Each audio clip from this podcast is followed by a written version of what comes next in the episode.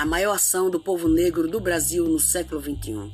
A caminhada Um Milhão de Negras e Negros a Brasília é uma construção coletiva que dialoga com a ancestralidade e a tradição, através dos cultos de matriz africana, das comunidades quilombolas, com a academia, através de negros e negras que no passado formaram uma sólida intelectualidade nas universidades e com jovens doutores e doutoras que trazem novos saberes e olhares sobre o racismo em nosso país.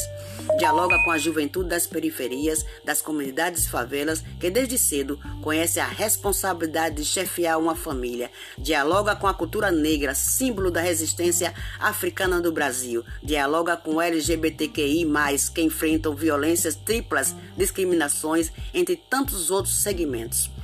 Axé.